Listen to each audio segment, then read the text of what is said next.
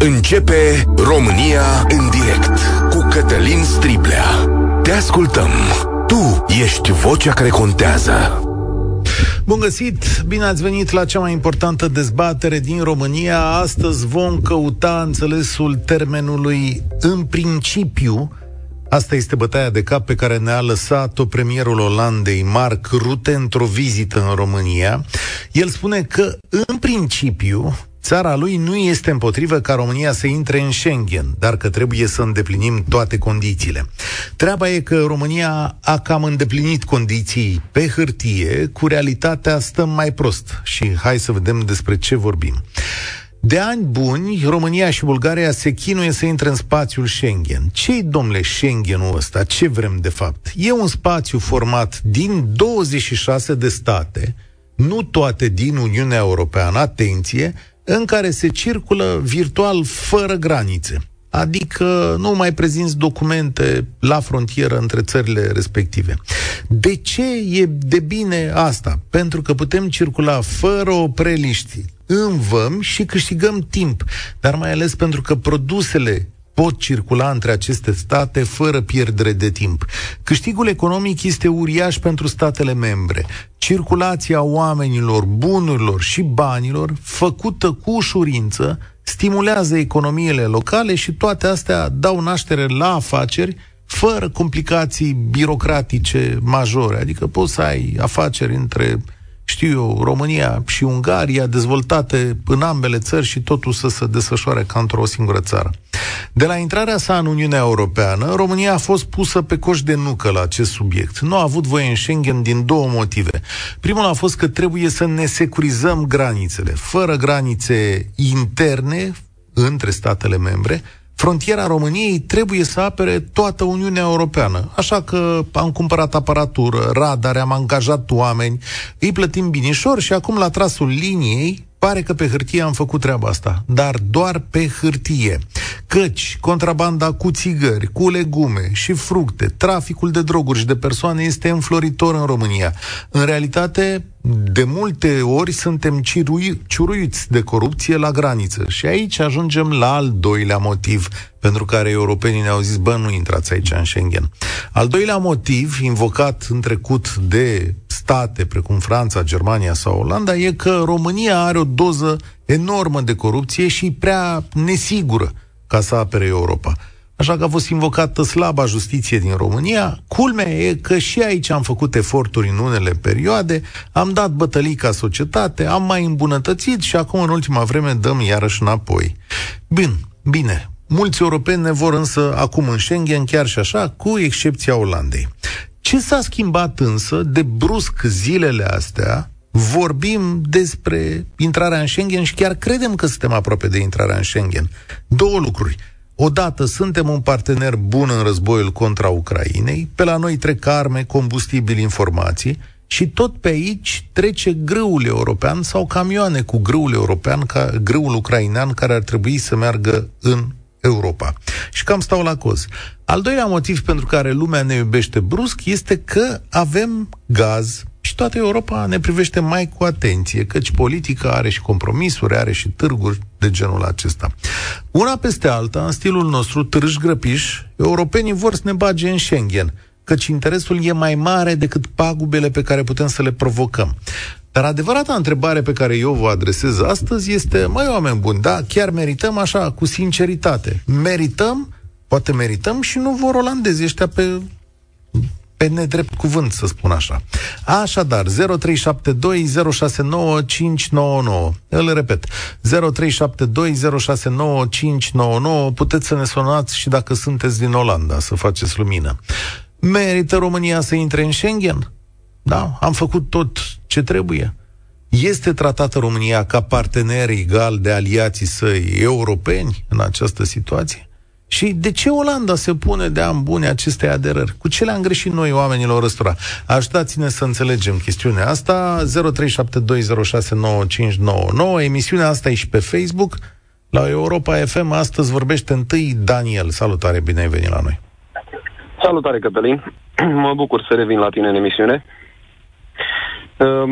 Cred că ar trebui să facem o discuție separată, întâi despre noi și apoi despre Uniunea Europeană și Olanda ca problemă separată, ca așa pare în momentul de față. Olanda o problemă separată de restul Uniunii Europene.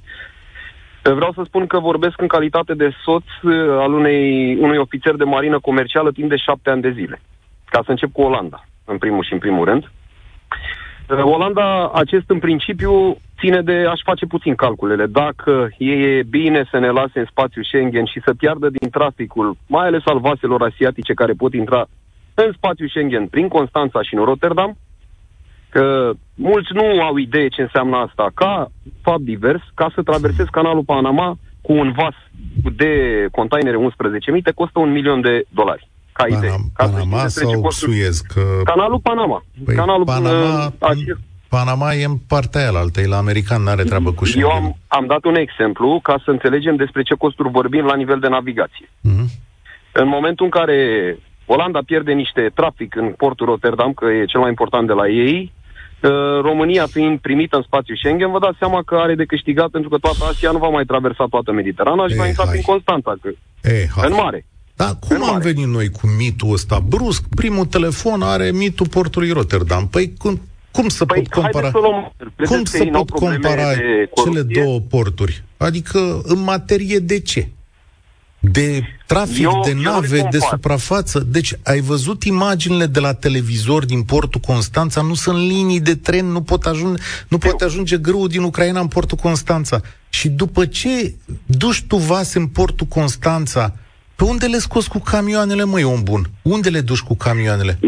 Eu știu ce spui, Cătălin, și înțeleg punctul ăsta de vedere, însă ei, atâta timp cât pierd vase, își fac calculul în dreptul lor. Iar acest, în principiu, cred că ține de costuri la Olanda și nu de altceva. În ce ne privește pe noi, pentru că, îți fac o mențiune, am prieteni în Olanda și să nu trăiască cineva cu impresia că la ei nu e corupție, că la ei nu e trafic de diverse. Mai dau un exemplu. Am fost o veară în Spania, Salvamar. Să știți că la ei corupția există, dar e voalată. Dacă intermediezi o afacere, ți se dă regalul, cum spun spaniolii, un weekend la, nu știu, Dubai, exemplu. Adică e fiscalizată și e la vedere, da? Când noi vorbim mult prost despre corupție, o și facem de la nivelul cel mai mic până sus și e și la vedere pentru absolut toată lumea. Asta e marea problema noastră, din punctul meu de vedere. Dar în toate statele există aceleași probleme, poate nu la același nivel. Dacă vorbim de infrastructură, nu putem discuta, pentru că România stă foarte bine la infrastructură, că mai avem probleme și alții au. Dar la infrastructură, ce fel de infrastructură? Infrastructura vamală, la asta mă refer. Acolo pe unde intră... Da, exact. De unde acolo... putem verifica totul, stăm foarte bine, chiar dacă noi suntem mai așa, mai... Pe hârtie? Și pe hârtie, nu știu acum, și la alții sunt sigur că și la ei stau... Bun. La multe chestii pe hârtie. Da, bine. Nu știu dacă stau chiar la atât de multe chestii prost pe hârtie, dar eu sunt sigur că pe aici intră cele mai multe țigări din Europa, că sunt o grămadă de migranți și că avem cea mai mare contrabandă la legume și la fructe din toată Europa. Deci, păi, Cătălin, dar istoria nu ne-a plasat niciodată în altă situație, pentru că noi am fost un scut în istorie tot timpul pentru restul Europei. E o realitate. Ce zici? Ne va primi sau nu ne va primi? Eu sunt ferm convins că ar trebui să ne primească, pentru că au și interese, părerea mea. E bine pusă problema, ne vor primi, nu că intrăm noi. Adică mai mult există interesul lor să ne primească decât al nostru în momentul de față să intrăm. Da, mulțumesc tare mult. Sigur că există interes, pentru că putem genera bani și destulă securitate și mai mult comerț aici. Asta cu mitul portului Rotterdam, pe mine Constanța mă scoate din... portul Duisburg e ceva mai mare decât portul Constanța și ăsta e în Germania. Sunt porturi în Croația, în Serbia, unde pot fi duse chestiunile astea.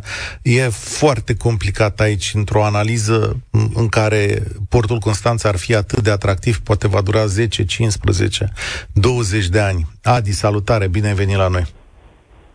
Salutare, bine v-am regăsit. Aș vrea să punctez câteva lucruri. În primul rând, cred că intrarea sau neintrarea în Schengen nici nu va soluționa, nici nu va lăsa așa corupția. Adică lucrurile se vor desfășura în continuare. Cei care fac afaceri la nivel mare, conectați la politică, vor lucra în continuare. Și corupția nu era o condiție la semnarea lucrurilor care trebuie îndeplinite. Asta ar fi una la mână. Deci ei vor lucra în continuare. În schimb, dacă vom intra categoric mediul de afaceri și chiar și oamenii de rând vor avea foarte mult de câștigat. Da. Corupția nu era, dar din cauza corupției vămile noastre sunt ciurite. Adică tu crezi că vămile din România funcționează mai bine decât alea din, nu știu ce să zic, din alte state europene?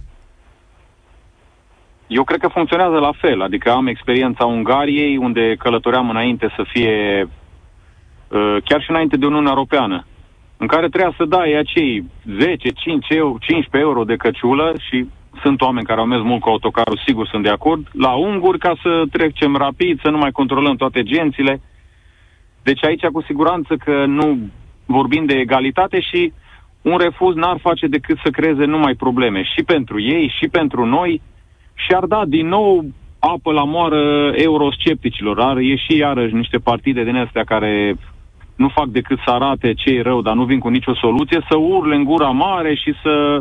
Și pe unii cu siguranță îi vor convinge. Deci eu sper că ne vor primi, pentru că neprimirea ar aduce o mulțime de avantaje și logistice, și pentru noi, și pentru ei. Da, iar primirea nu ar acutiza ceea ce se întâmplă deja. Cu siguranță nu ar acutiza. Întrebarea e dacă merităm, că și eu cred că ne vor primi până la urmă. Chiar și din discursul olandezului de ieri, cred că ne vor primi. Eu cred că merităm, pentru că acum am lucrat și în afară, lucrez și în țară. În țara asta nu sunt numai hoți și nu trebuie să devină... Da, cunosc încă destui oameni corecți, care fac afaceri oneste, care au nevoie să miște lucrurile mai rapid, și nu e normal să sufere 19 milioane de oameni pentru câteva sute de mii, ca să spun așa. Deci da, cred că merităm. Noi când am pedepsit Rusia cu întreaga sa populație, n-am pedepsit-o tot pentru 1 milion de oameni care conduc și fură țara aia? Nu cred. Cred că acolo există o susținere foarte mare, mai mare de... Cred că e majoritară. Aha, ok, am înțeles. Eu cred că este majoritară, da. Așa. Mulțumesc pentru explicația asta. România în direct. Cătălin Striblea la Europa FM. A produs rumoare săptămâna trecută un discurs al lui Rareș Bogdan. Hai să-l ascultăm un pic pe Rareș Bogdan în Parlamentul European. Ce trebuie să mai facem pentru a fi tratați de la egal la egal și respectați de către toți membrii UE? Să provocăm o criză alimentară la nivel european? Să blocăm la graniță trenurile și sutele de camioane cu cereale care traversează zilnic România pentru a ajunge pe piețele occidentale? În Olanda, Belgia, Franța, Austria, Germania, Italia, nu ne obligați să jucăm și noi dur. Am fost mult prea eleganți și mult prea tăcuți până acum. Nu suntem mai puțini europeni decât cei din vest. Nu-i trimiteți pe alegătorii români către populiști și eurosceptici. Ce zici, Dănuț? Salutare, bine ai venit la Europa FM. Salut, Cătălin. Pornind de la întrebarea, nu merităm. Realitatea o spune, realitatea terenă. Nu merităm. Noi dacă vom intra în Schengen, vom intra așa, mereu, la limită, la offside. Dar realitatea pe teren nu e aia. Vom intra pentru că suntem un partener onest în război. Da, trimitem arme, muniții, pai și toate lucrurile se întâmplă. Nu trimitem nimic. Nu de la noi, suntem zona de trafic. Noi nu trimitem lucrurile alea. Suntem zona de trafic. La noi sunt centre informaționale care apără Ucraina. Pe la noi trece grâul ucrainean către restul lumii. Are nevoie să treacă repede grâul ăsta, nu să stea prin vămi. Și mai e ceva. Să știi că societatea românească a făcut niște eforturi. Astea sunt alea în materie de justiție. Alea sunt alea care... ne dau argumente. Deci astea sunt argumentele pro. Zi tu care e realitatea pe teren și de ce nu? Realitatea pe teren este Rusia nu a făcut temele acasă. Adică, eu văd altfel. E ca și cum cerșim intrarea în Schengen. Eu cred că e ca la un examen. Dacă știi și ești bun și ai învățat pe tema aia, nu trebuie să te mai milogești. De domnule, intrăm și noi în Schengen asta. Nu e chiar așa. Noi dacă aveam temele făcute și știam sigur că am atins toate punctele nevralgice care sunt în România, nu mai stăteam acum să sară toată opinia publică, haideți domnule, să ce... Mă repet, noi intrăm în Schengen și o să intrăm exact cum face România. Câștigăm la egal, intrăm la offside. Deci cum am făcut în ultimii 30 ani? De la sport, sportiv, de fotbal și așa mai departe. Noi nu intrăm că suntem o țară competentă, competitivă, onestă. Noi intrăm tot timpul că cineva are nevoie de noi. De asta al tău eu nu, adică... Nu merităm. Referitor la întrebare, nu merităm. Dar noi o să intrăm cum am făcut de-a lungul istoriei. Da. La Milogeană și la Oste. Mulțumesc mult, am înregistrat acest nu merităm. Doamne, aș vrea să ne sune cineva din Olanda. Doamne, sunt oameni care ne ascultă în Olanda. Ia vă rog eu frumos, sunați și explicați-ne ce-i cu olandezii ăștia, că eu nu prea înțeleg ce au cu noi, ce nu le place. Și fiți atenți aici. Am o nedumerire, spune cineva pe WhatsApp. Dacă am intrat în Schengen, ce s-ar întâmpla cu mașinile încărcate cu deșeuri întoarse de către garda de metri înapoi în Ungaria, deșeuri fără acte provenite din țările de vest? Păi ar trebui să facă vama în altă parte, nu la graniță, că acolo e problema. Tot trebuie să vii într-o vamă, tot trebuie să ai niște documente și teoretic ar trebui să intri la groapa de gunoi cu documente și practic poți să faci controale în adâncime cu alte instituții, da? Poți mai ai poliție de frontieră care să lucreze în adâncime, poți să-i mai ai pe cei de la transporturi, actele se pot controla. Există sisteme mixte. Daniela, salutare, bine ai venit la România în direct. Bună ziua, Daniela din Olanda. Ah, din Olanda, ce bine. Da, ce bine. Da, ce au domnule ăștia cu noi? Ce au cu noi, Daniela? Nu au, domnule, absolut nimic. Nu cred că au nimic cu noi. Ca să încep să vă răspund la întrebarea merităm sau nu merităm, aș începe cu partea pozitivă, pentru că sunt așa foarte pozitivă. Da, domnule, mi-aș dori să intrăm, mi-aș dori ca românii să intre în Schengen, mi-aș dori ca românii să simtă ce bine este să te simți liber, să nu te mai simți în întuneric, să nu te simți controlat. Mi-aș dori ca românii să simtă cum oamenii te privesc în față și au încredere în tine doar dacă te privesc. Acum, întorcându-mă la partea negativă, pentru că eu trăiesc aceste lucruri și aceste sentimente în momentul de față aici. Ca să mă întorc și la partea negativă, de ce nu merită? Nu știu, poate e puțin cam mult spus, nu merită. Dom'le, aici lucrurile sunt ori albe, ori negre. Nu există gri, nu există cale de mijloc. Ori faci, ori nu faci. Iar a face înseamnă a face complet. Ok, înțeleg că avem instituții, am început să creăm instituții, am început să creăm proceduri, am început să creăm tot ce are în România nevoie să bifăm acele criterii. Însă ne lipsește ceva. Ne lipsește responsabilitatea și calitatea oamenilor. Nu vreau să blamez românii în general, însă vreau să vă spun că noi ca și nație trebuie să ne schimbăm. Noi ca și oameni trebuie să ne schimbăm. Trebuie să ne schimbăm modul de a gândi, de a vedea lucrurile, de a vedea că nimeni nu are nimic cu noi. Am ascultat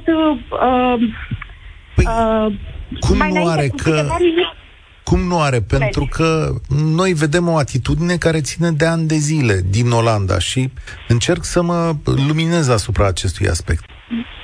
Da, vine de ani de zile. Asta înseamnă că de ani de zile noi încercăm să ne schimbăm. Noi încercăm, dar nu reușim. Asta vă spuneam. Trebuie să ne schimbăm abordarea. Să ne schimbăm modalitatea noastră de a ne face cu simț de responsabilitate, de asta, treaba pentru care ne plătim. De asta te întreb dacă acolo simți vreo chestiune că ești româncă sau că îți spune cineva sau poate sunt dezbateri în presă. Oh, nu, vă spun, în momentul în care la job mă întreabă oamenii că este o destul de mare criză pe piața muncii și mă întreabă managerii mei, Daniela, nu mai ai vreun român care să vină să lucreze cu noi, împreună cu noi? Nu, românii sunt foarte bine văzuți aici. Și atunci politicienilor care e abordarea? De ce au abordarea asta?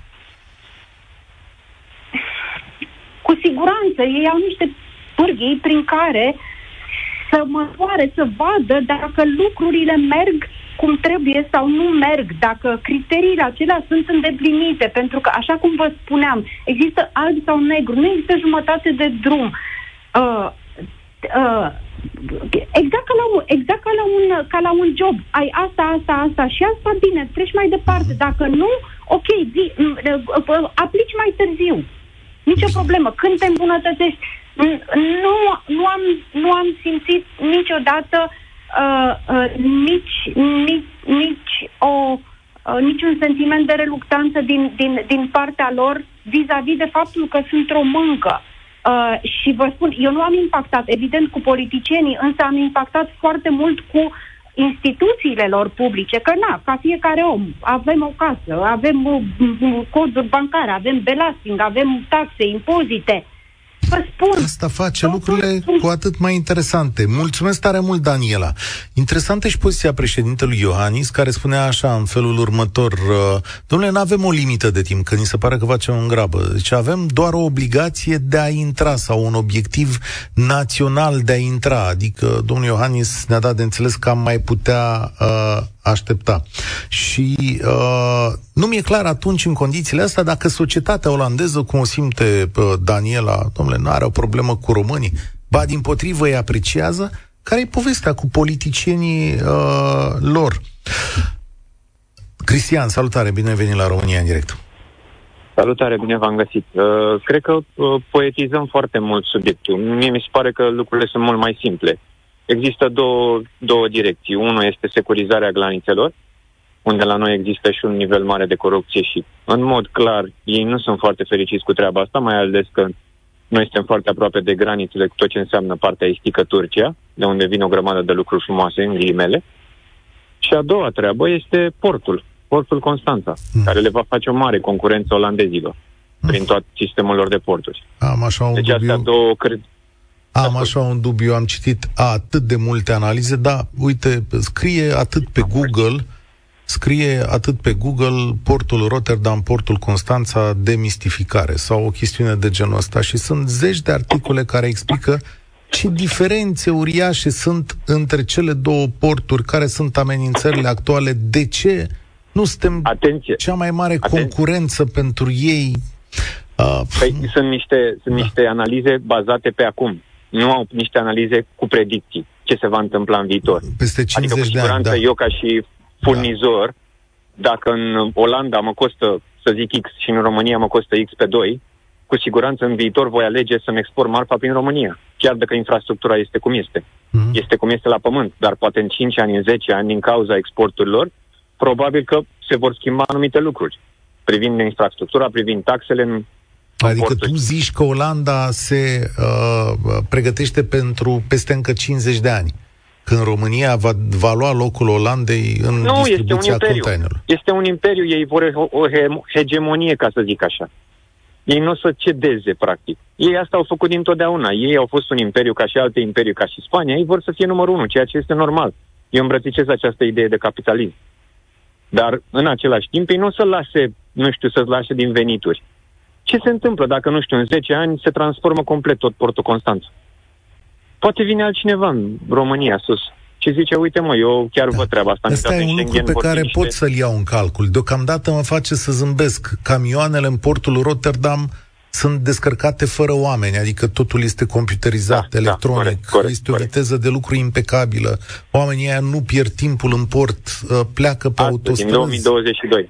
Astăzi, nu e ca la noi. Da, poate în 2042, în 2052, România va fi acolo. Am așa impresia că... Asta este problema lor. Că ei nu gândesc pe 5 ani sau poate 10 ani. Păi eu gândesc pe mai mult. Dacă îi lăsăm pe ea, ei nu se vor dezvolta astăzi. Da. Și noi suntem la nivel european cu foarte multe domenii. Dar dacă ne lași în pace, dacă ne dai oxigen. Dar dacă nu ne dai oxigen, nu. Asta s-ar putea să fie oxigen pentru România. România în direct la Europa FM. Am lucrat într-o multinațională alături de colegi olandezi. Nu au nimic cu noi ca oameni, au ce au cu politica din România. Colegii mei olandezi îi criticau și pe francezi și pe englezi când greșeau. Politica românească este de vină, nu cetățenii români, ne spune Nicu, care acum stă în Malta. Gigi, bine ai venit la România în direct, salut! Bună ziua, dumneavoastră și ascultătorilor! Un antivorbitor înaintea mea care a vorbit cu noastră este adevărat. Portul Constanța este un motiv. După ce vom cumpăra și cele două vapoare cu forță de muncă ieftină. Da. Acum ei deja au venit și mai discută. Pentru cine politic. Nu știe, România cumpără două vase, două fregate, 44 de milioane de euro. Asta nu. Dar la ce prețuri? Și făcute de executate în România. La Damen, da. Forța de muncă, la Galați, cu forța de muncă românească. Am mai făcut noi chestia asta, deci, dar nu e rău. Atenție. Nu e rău că noi nu mai facem nimic. Da. După ce ne-am distrus Europa când am intrat, tot ce am avut noi mai bun, n-am conservat nimic și n-am modernizat nimic, acum normal că vin cu pretenții la noi și să ne mai ia ce mai avem. Aici faceți o confuzie, că nu Europa a distrus ce a distrus și asta e o confuzie pe care o fac. N-am distrus noi singuri, dar la propunerile lor, că noi totdeauna politicienii... Ascultați-mă un pic, sunteți într-o confuzie mare și am să vă explic. Dumneavoastră nu mă înțelegeți. Eu sunt mai în vârstă. Așa, și pentru că... Nu poate nimeni să mă contrazică. Deschidit? Păi da, sigur că nu poate. Deschideți-vă un pic. Unde este metalurgia din Europa? În ce țară este ea acum? Ba unde a fost metalurgia din România? Da, aia din America, da, aia din Newcastle, da, aia din Anglia. Vă rog eu, oameni buni, citiți. Oameni buni, citiți. Ascultă-mă o secundă, Gigi. De la gămălie până la rachete, noi făceam în România. Da, și unde se fac prietene acum? În ce țară din lume? Acolo unde noi n-am mai fost lăsați să facem. Unde se fac lucrurile astea? În Europa, în America. În Europa și în America se face oțel. Uite, vii la emisiunea asta, nu se mai poate face. În Europa și în America nu se mai face oțel cum se făcea pe vremuri. Dăm voie să spun, prietene, îți răspund acum, bați câmpii. Și asta o spun rar în emisiune. Ascultă-mă un pic. Producția de oțel și din Europa și din America s-a mutat în China, în India și în alte țări ale lumii care pot plăti ieftin acest lucru. Se numește globalizare. De-aia îți spun că nu e vorba de Europa, este vorba de un proces care se cheamă globalizare și fuga marilor industrii acolo unde se găsește mână de lucru ieftină. Vă rog eu, reveniți-vă din miturile astea că a venit Europa și v-a luat ceva.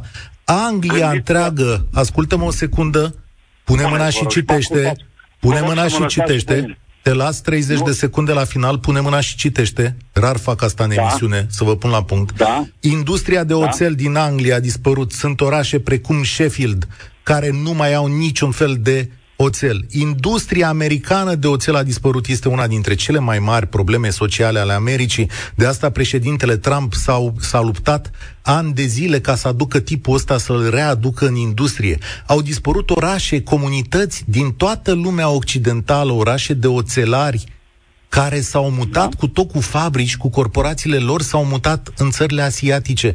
Pentru că voi câștigați mult mai mulți bani decât banii pe care iau un chinez ca să facă același lucru.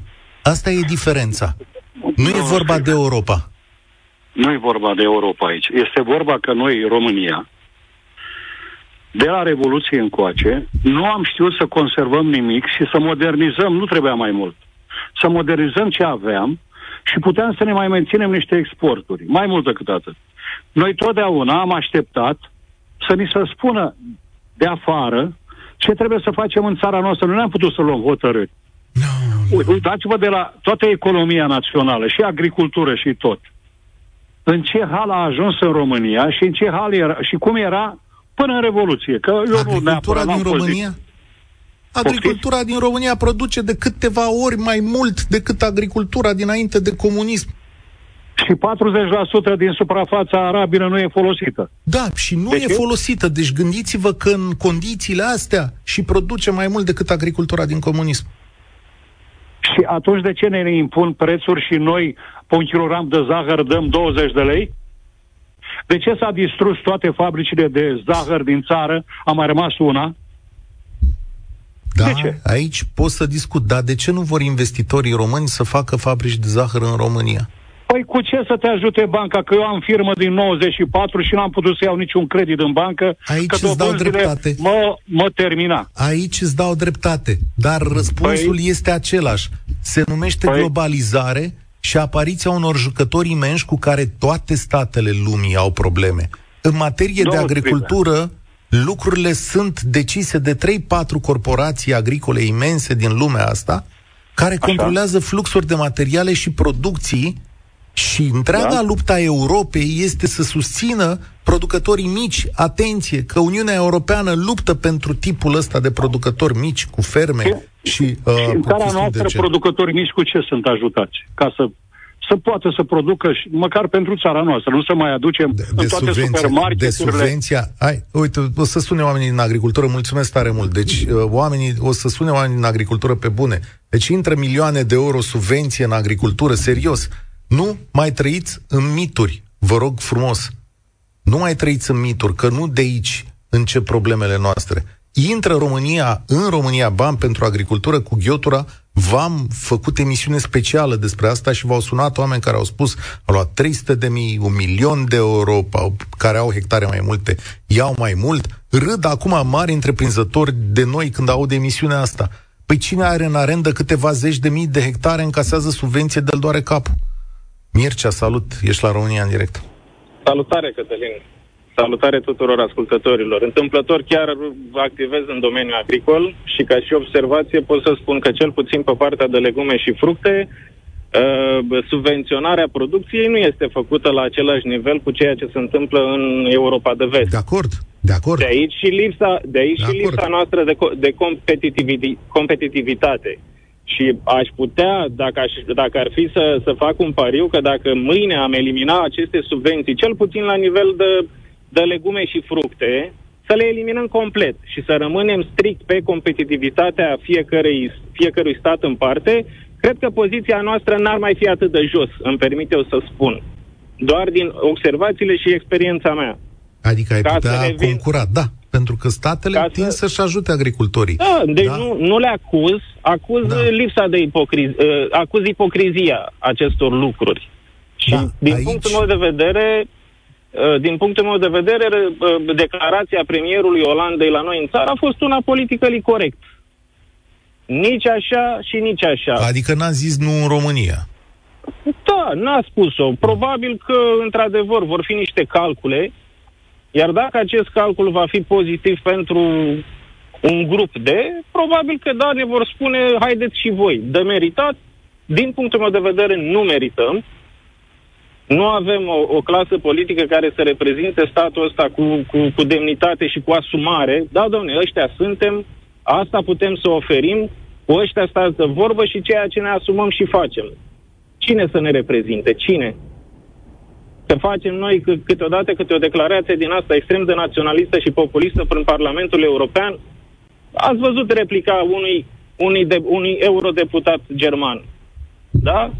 L-am văzut și am văzut și interviul ulterior în care și-a cerut scuze și ce a zis domnul deputat, că până la urmă a zis niște lucruri pe care le zicem și noi. Stai că l-am pe aici. Le spunem și noi, dar aici vorbesc. Deci nu e vorba că merităm. Nu, din punctul meu de vedere, nu merităm. Olanda este un stat atât de performant, cu niște oameni atât de profesioniști, încât diferența din orice punct de vedere dintre noi și ei nu cred că ne lasă să ne comparăm. Nu, pentru un anumit nivel, nu cred. Din punct de vedere agricol nu putem compara. E țara care exportă valoare adăugată extrem, extrem de mare la nivel genetic, la nivel de inputuri, la nivel de orice. O țară care are o producție agricolă realizată sub nivelul mării. Adică extrem, extrem de performantă. Și atunci, sunt niște oameni... Îmi cer scuze. Ce crezi că se va întâmpla în chestiunea asta? Totul va depinde de calculele care vor ieși din această situație. Da? Deocamdată, cele mai multe camioane vin dinspre Europa de Vest către noi. Noi nu suntem vreun mare exponent din punct de vedere al exporturilor și din câte înțeleg, probabil că va fi extrem de în balanță, va atârna foarte mult acest tranzit al produselor materiilor ieftine, produselor de bază, în special cerealele din Ucraina, către Europa de Vest. E posibil, cum spun ascultătorii noștri, și aici le dau dreptate, ca în ani de zile, odată intrată în Schengen, România să primească oxigen și ca lucrurile să echilibreze, să echilibreze mult spus. Dar noi să creștem în importanță, da. Să dea bunul Dumnezeu să fie așa. Deznădejdea mea este atât de mare în proprii guvernanți, încât rămân destul de resemnat. Să dea Dumnezeu să mă înșel eu. Nu mai am încredere că putem performa fără o reformă pe care nu o văd posibil în viitorul apropiat la nivel de clasă politică. Nu că ei ne reprezintă. Îți mulțumesc tare mult pentru punctul tău de vedere. Hai să prelungim un pic emisiunea asta, că sună multă lume și a și rămas multă lume pe linie, că n-am apucat să vorbim cu toții. Iulian, salutare! Bine ai venit la România! Iulian de la Brașov, salut! Iulian! Suntem bine, e puțin noros aici. Da, bine, da. E ok. Am venit de la Oradea, la Băile Felix.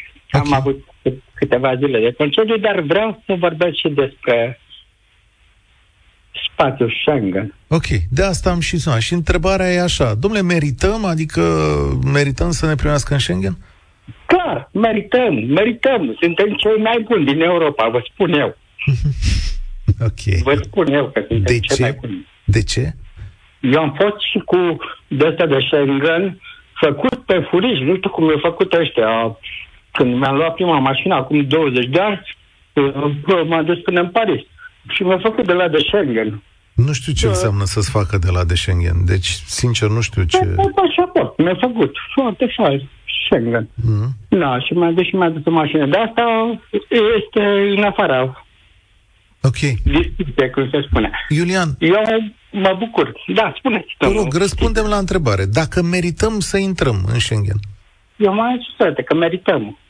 De ce? Chiar merităm, de 100 de ori merităm. Pentru că sunt niște oameni excepționali. Românii sunt niște oameni excepționali. Cu excepții. Ok. Tot așa. Cu asta pot să fiu de acord. Care fac prostii, îi fac prostii. Dar, în rest, noi suntem oameni deosebiți. Deci, eu oriunde am fost respectat în toate locurile. Am fost respectat ca român, deci nu ca, nu știu ce, cetățean în afara Schengen. Mulțumesc mult. Dom'le, nu știu, respectați, nerespectați, asta la nivel individual am impresia că stârnim numai lucruri bune. Dar hai să luăm publicitate, am zis că prelungim un pic emisiunea asta. Îmi cer scuze față de Cami, dar sper să mă înțeleagă. Relu, Radu sunt acolo. Ne întoarcem în 2 minute. România în direct. Cătălin Striblea la Europa FM. V-am propus să prelungim astăzi pentru că sună lumea mult, e o temă sensibilă, e o temă despre competiția dintre state, despre modul în care ne privesc alții. Suntem pe cale să intrăm în Schengen și probabil că o să ne primească. Schengenul ăsta e un spațiu în care circulăm fără frontiere. E de fapt o gură de oxigen economic, mai ales pentru, pentru companii. Nu-i musai vorba de oamenii care nu o să mai fie verificați. Camioanele alea care trec fără frontieră, fără să mai stea acolo, au de câștigat, afacerile din jurul zonelor de frontieră au de câștigat, e un trai mai simplu. Dar pentru asta România trebuie să păzească întreaga Europa, adică să aibă frontieră impenetrabilă la contrabandă, la persoane, la droguri, ceea ce știți că în România e destul de greu. De asta zice Olanda, bă, mai sunteți și corupți pe deasupra, nu vă primim. Întrebarea mea a fost dacă merităm să intrăm în Schengenul ăsta, așa cum suntem acum, de ce să pun olandezii și cum, dacă suntem tratați ca parteneri egali în toată povestea asta. Relu, salutare, bine ai venit! Bună ziua, cu respect, domnul Cătălin. Eu am să vă spun direct ce ai, poate că mă doare ce am să vă spun și n-aș vrea să spun chestia asta, dar nu merită. Și am să vă spun și motivele. Eu sunt șofer de tir, singur, nu știu. 12 ani de zi am muncit pe comunitate și 6 ani am muncit în Anglia, local. Am avut și firme de transport acolo.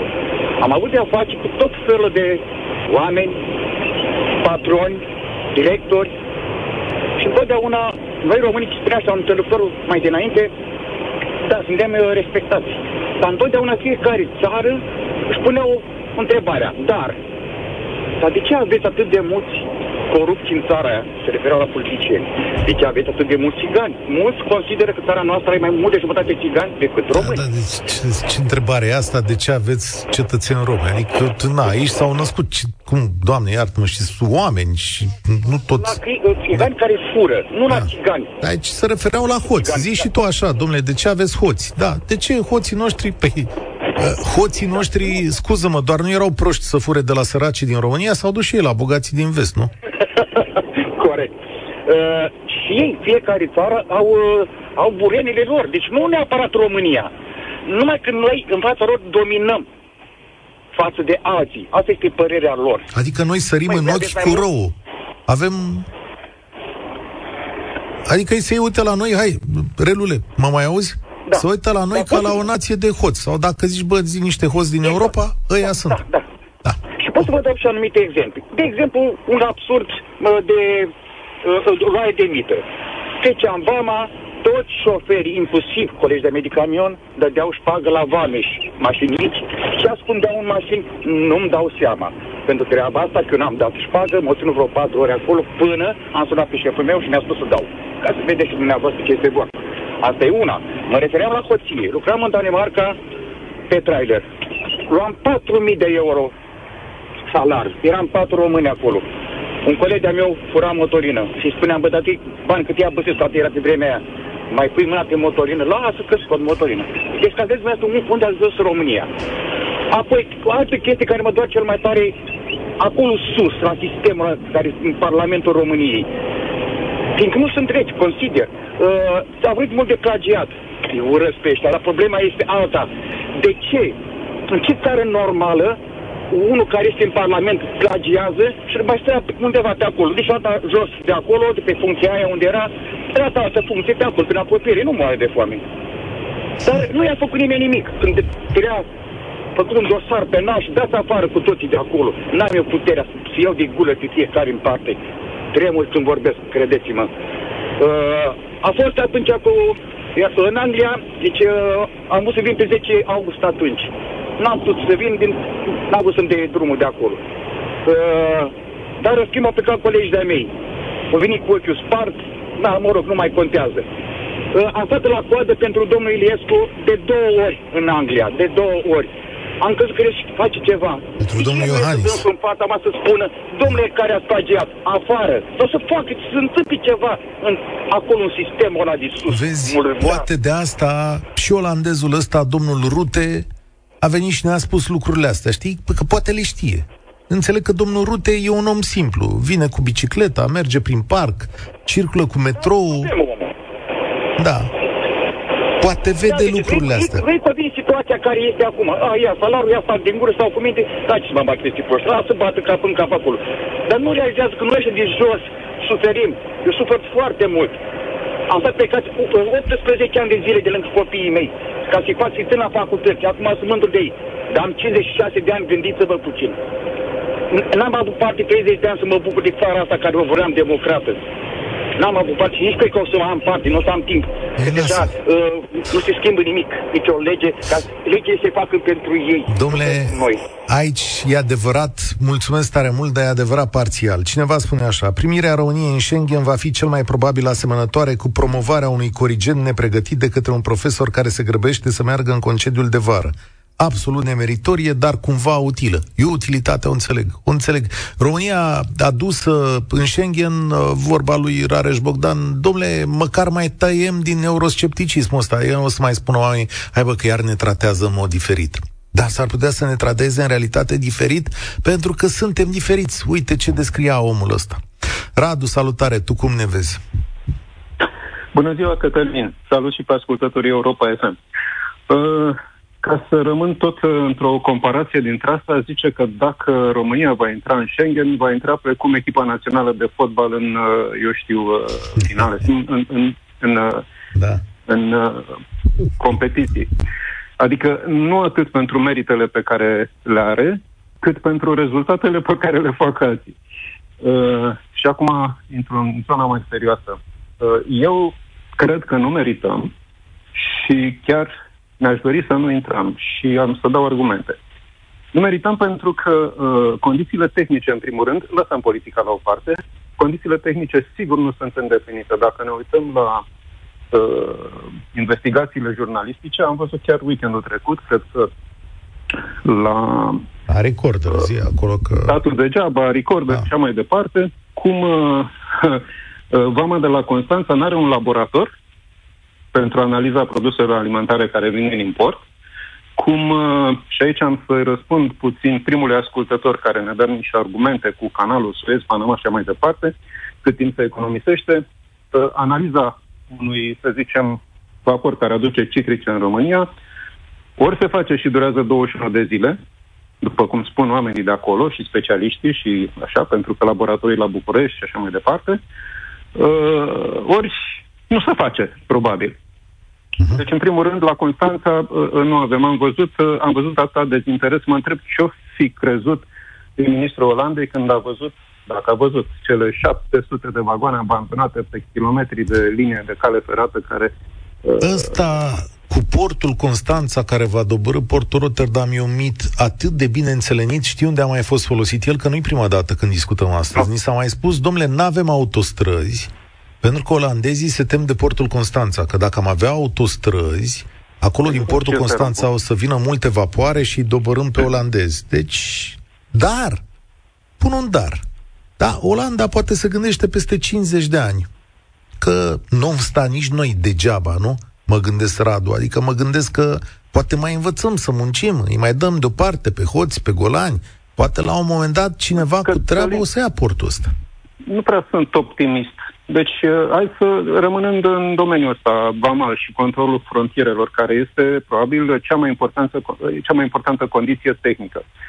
Avem, 15 scanere de 11 ani, da. Nu au fost folosite. Da, scanere care ne-ar fi ajutat să nu mai vedem de la Giurgiu, de exemplu, să nu mai vedem cozile de kilometri de camioane. Vara asta am trecut de 2 ori dus-întors pe la Giurgiu. Sunt kilometri de camioane și poliția e implicată să-i mai oprească prin nu știu ce localități. Asta știe toată lumea. Deci, clar, avem niște scanere pe care nu le folosim. Ne-au venit aproape gratis. Au fost tot așa o subvenție europeană pentru întărirea frontierelor. N-am făcut nimic. Am fost în vara asta într-un service cu mașina unde am găsit 20 de autoturisme de teren ultra scumpe și broncoase care așteptau acolo să fie revopsite în culori cachii. Erau ale vămii române. 3 luni de zile așteaptă în același serviciu. Sunt convins că nici serviciul nu-i convine să le parcheze acolo. E un total dezinteres. Deci dacă e să proiectăm ce se întâmplă peste 20 de ani, peste ce să vorbim de 50 de ani? Nu, aici nu sunt neapărat de acord cu tine. Pentru că nu e posibil să rămânem în loc. Vin și alte generații, poate se termină, Dumnezeule, odată și hoția asta. Da, și eu cred că Rutte ne pedepsește pentru o imagine foarte proastă, pe care o și întreținem. Adică, în mod clar... Hai să mai dau un argument. Te rog. Rutte a vorbit și de MCV și de justiție, da? Despre justiția românească, ce putem să spunem? Deci, ne știe deja o lume întreagă. Dosarul Țăndărei, parcă se numește, nu? Au fost depistați, identificați, dovediți o rețea de... Cei care făceau trafic de persoane în Anglia, da. În UK, da. Bun. Au fost trimiși în țară, arestați, trimiși în țară, cu probe, cu tot ce trebuie. Ce a făcut justiția română? Le-a dat drum. Au mutat de la un tribunal la altul și le-a dat drum. Acum...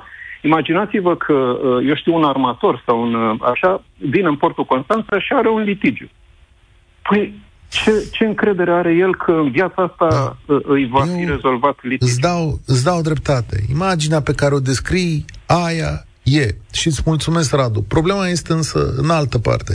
În acest moment, din rațiuni economice, militare și sociale, România trebuie primită în acest club. Știu că sună prost, poate nu e meritul nostru, nu ne-am făcut treaba, dar cum scrie cineva aici, oameni buni, merităm pentru că cetățenii onești nu pot fi judecați și pedepsiți pentru faptele netrebnicilor. Dacă vom fi acceptați, poate cumva vom fi constrânși să aplicăm mai bine legile, care ne-ar putea schimba în bine. Deși ăsta un punct de vedere, nu-i total adevărat, pentru că și noi am pedepsit pe rușii onești, de exemplu. Iosif, salutare! Nu. Iosif? România merită să intre în Schengen, pentru deoarece îndeplini condițiile de la aderare. Acum, logic e să, noi ca obiectiv să avem să nu fie granți între frați. mai important ca Schengen. Între frații din Moldova. Din păcate acolo va fi o grea ancestră. Nu neapărat Moldova, și din Coldinistru, și în Pocuția, și în Maramureș, și istoric, și în Timoc, și în Banatul de Vest, Crișana de Vest. Să știi că accept acest argument al tău că România trebuie să-și recupereze și influența, dar și teritoriile în măsura în care se poate. Acum, la 21 octombrie 1917, 105 ani, când o cerut Transnistria în unirea cu Basarabia, implicit România. Tu de acolo ne suni? Din Transnistria? Nu, din Suceava. Din Suceava. Mi s-a părut că după... La Congresul Stașilor Moldoveni de la Chișinău, pe 21 octombrie, a luat cuvântul Toma Jalbă, român din stânga Nistrului, și cerut unirea. Și basarabenii au abandonat, i-au lăsat cu Doamne. Da. Nu știu dacă mai putem rezolva chestiunea asta. Cel puțin cu Transnistria va fi al naibii de dificil. Mereu va fi un cal troian acolo. Dar ce putem rezolva cu Moldova? Iosif, pune o concluzie. Zici că merităm. Rămânem cu vorba asta. Merităm pentru că am îndeplinit condițiile și putem circula dintr-un loc în altul, ușor. Da, asta e deziderat. Mulțumesc tare mult! Nu știu dacă am îndeplinit condițiile astea. Le îndeplinim pe hârtie. Probabil că acolo scriptic scrie că avem radare, draci, laci. Avem cea mai mare contrabandă cu țigări din Europa, cu legume și fructe la fel. Avem trafic de droguri care trece prin România cum nu trece prin alte părți. Avem trafic de persoane. Avem mult trafic de persoane. România nu e cu totul pregătită, dar România a făcut eforturi și eu știu că astăzi v-am propus o dezbatere grea. Din ce punct de vedere? Pentru că e o dezbatere legată de competiția între state. Statele chiar membre ale aceleiași uniuni nu sunt frățești, nu sunt prietene, sunt state în competiție. În mod evident că pe anumite paliere pe care le înțelegem mai mult sau mai puțin, Olanda e într-o competiție cu România și are ceva de pierdut pe termen lung dacă România se poate crește economic. Este evident acest lucru. Pe de altă parte, România progresează mult prea încet ca să fie o amenințare serioasă pentru aceste state. Și e o dezbatere grea pentru că ne pune să ne uităm la noi, la hibele noastre, da? La hibele noastre față de hibele lor. Asta e foarte greu să vorbești despre lucrurile astea. Am și eu o concluzie aici. Nu cred că merităm cu totul. Nu cred că merităm cu totul. Nu cred că ne-am făcut temele. Nu cred nici că noile legi ale justiției corespund dezideratelor pe care oamenii aceștia le vor. Dar mai grav decât atât, mi-e teamă că politicienii români nu cred cu totul în asta. Mi-e teamă de rețelele lor de corupție. Mi-e teamă de rețelele lor de corupție din vămi, mi-e teamă de mafia asta politico-administrativă care nu vrea să dispară granița asta de vest pentru că de acolo se trag foarte mulți bani. Mi-e teamă că ei își doresc să fie,